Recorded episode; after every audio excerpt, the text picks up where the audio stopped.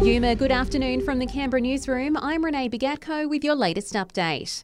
The Attorney General is confident an independent inquiry into Scott Morrison's 5 secret portfolio appointments won't drag on. It's set to be launched after the Solicitor General concluded the former PM's appointments were legal but did undermine responsible government. Mark Dreyfus has told the ABC the details of the inquiry are still being considered.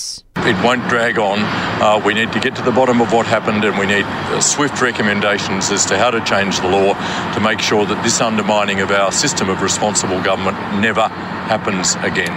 Power bills in the ACT are expected to increase by about $19 per year above the rate of inflation over the coming years.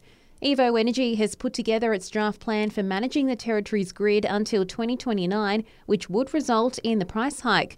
Consultation on the plan is now open before it's submitted to the energy regulator for approval in January. John Farnham remains in intensive care as he recovers from surgery to remove a tumour from his mouth. It's been revealed part of the singer's jaw was removed and reconstructed as part of the procedure in a Melbourne hospital. Family friend Gaynor Wheatley telling Nine the 73-year-old's condition remains stable. He's in the ICU. That's the update I had at 7 a.m. this morning, and that's the update I wanted, and I think everybody else wanted too. COVID-19 has claimed 4 more lives in the capital, a man in his 70s, a woman in her 80s and 2 men in their 80s. There's 116 patients with the virus in our hospitals, with 3 in ICU, while 296 new cases have been recorded. A Queanbeyan man has been caught speeding more than 60 k's over the limit in Uriarra over the weekend. ACT police were called to the area after several reports of speeding by locals.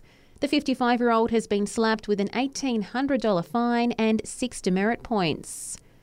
Macca's is bringing its chocolate soft serve to Canberra. Following trials in other parts of the country, stores in Weston Creek, Molonglo and Manuka have permanently added the new ice cream flavour to their menu.